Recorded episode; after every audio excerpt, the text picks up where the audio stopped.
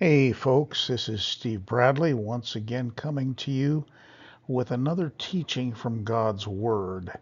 And I've called this one Healing and Feeding because those are the two main topics at the end of chapter 15, uh, verses 29 through 35. So here's our text. Jesus departed from there, skirting the Sea of Galilee, and went up into the mountain and sat down there. Then great multitudes came to him, having with them the lame, the blind, the mute, the maimed, and many others. and they laid them down at Jesus' feet, and he healed them. So the multitude marveled when they saw the mute speaking, the maimed made whole, the lame walking, and the blind seeing. And they glorified the God of Israel. Now Jesus called his disciples to himself and said, I have compassion on the multitude, because they have now continued with me three days and have nothing to eat, and I don't want to send them away hungry, lest they faint on the way. So his disciples said to him, Where could we possibly get enough bread in the wilderness to fill such a great multitude? Jesus said to them, how many loaves do you have? And they said, Seven, and a few little fish. So he commanded the multitude to sit down on the ground, and he took the seven loaves and the fish, and gave thanks, broke them, and gave them to his disciples, and the disciples gave them to the multitude. So they all ate and were filled, and they took up seven large baskets full of the fragments that were left. Now those who ate were 4,000 men, besides women and children. And he sent away the multitude, got into the boat, and came to the region of Magdala. Now, these were truly amazing days, folks. The maimed made whole. I think of that, and I think of people who were missing limbs, who perhaps had withered arms that wouldn't work because they had had one of the diseases like polio that just makes you unable to really do anything. Their bodies were damaged, and Jesus healed them too. Same with the cripples and the blind, people who just couldn't walk. Maybe they had a spinal problem. Who knows? And the blind. Oh, the blind were so terrible in those days because there were eye infections that took away your eyesight, and they couldn't be cured because there was no medication. Jesus healed all of these people with no fanfare. Now, I want to contrast mentally for you if you've ever watched a televangelist. Benny Hinn comes to mind, Oral Roberts in days gone by, and so on. Contrast what happened here. Televangelists do one, often fake, or maybe they do a few healings. They do them to great fanfare, and everyone is supposed to say how great and anointed they are. Jesus healed everyone, and there was no fanfare. It was like, I'm going to heal all these people now. Everybody sit down who's well, and I'm going to take care of these sick. And he did it. He did it so easily and so well. Jesus advertising. Now, it appears to me that Jesus did not advertise his works until he did them. For example, in John 5, he goes to the pool of Bethesda, and there's a sick guy lying there. Actually, there were a lot of sick people, and Jesus says to him, Do you want to be made well? And the guy says, Well, I don't have anyone to put me into the water. The legend was, of course, that there was an angel who moved the water and so on. Well, Jesus says, Well, take up your bed and walk. Go home. It was like that. It wasn't like, Hey, everybody, come around. Watch what I can do. He just did it. And the crowds were really his advertisers. Now, this is how it should be, not that announcing your presence is wrong.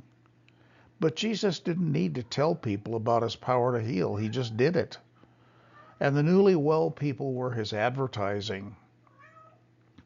Now, this is an important distinction because we live in an age of over promise, under deliver.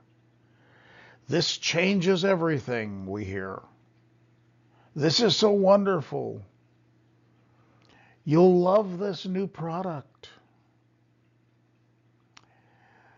Politicians, they promise prosperity and they deliver inflation and recession and so on.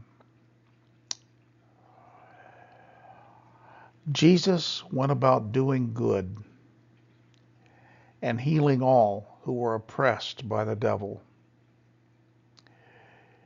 He just did it. He didn't need to discuss his greatness. He showed it. And as he said, either believe me or believe me for the work's sake. And his works always fit his teaching. Always. Now, this brings me to a point that I need to make here because Jesus' works were meant to show he was equal with God. In John chapter 5, verse 18, John makes the comment, he says, Therefore the Jews sought all the more to kill him, that is Jesus, because he not only broke the Sabbath, but also said that God was his Father now look at this last phrase making himself equal with God. The Jews understood that if God was Jesus' Father, then Jesus had the Father's nature. And that made him equivalent with God, equal with God.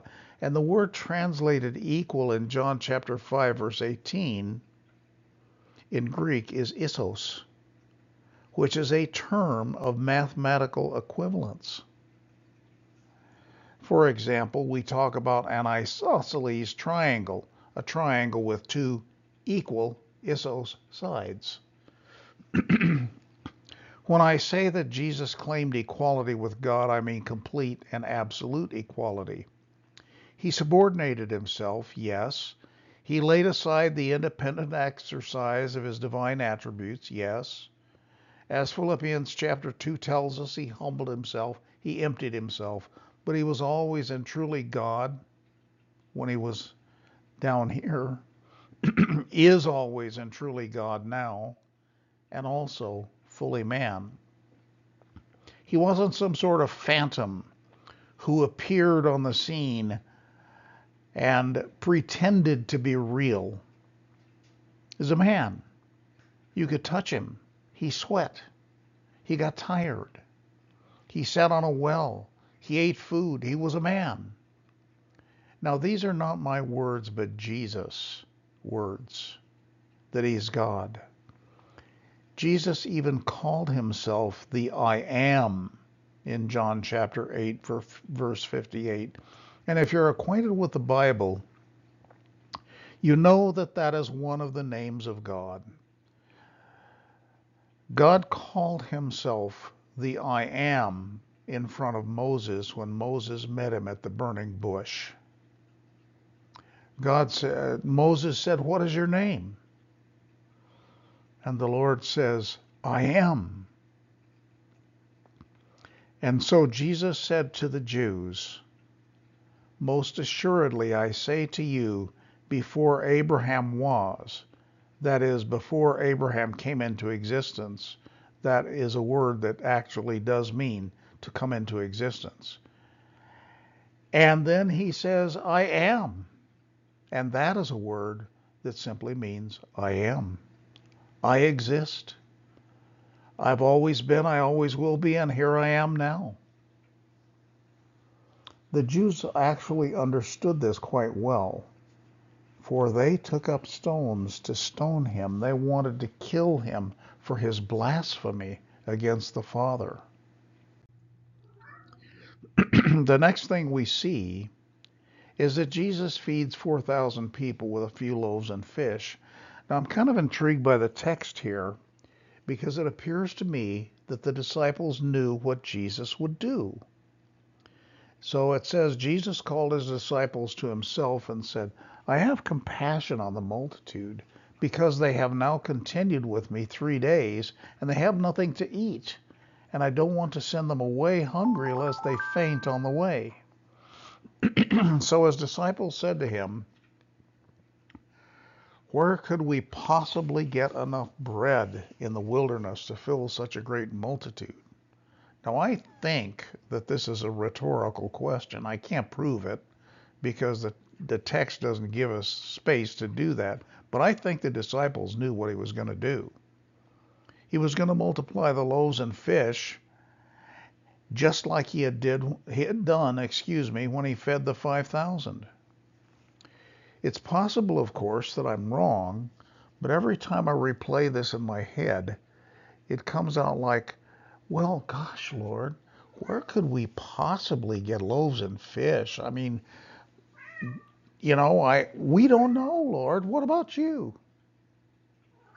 Who could do that? In other words, I think that they relied on the Lord to do a repeat miracle. In any event, he did exactly that. He created more loaves and fish out of the few they had, and once more, we see Jesus' creative power at work. This is like his beginning miracle in John 2, when he turned the water into wine. It's a miracle that demonstrates he can create things. He can make wine out of water. And by the way, for those who think that uh, people always drank grape juice, um, no. He made 180 gallons of it. That's a lot of regular, real wine, alcoholic wine, just like we know wine today.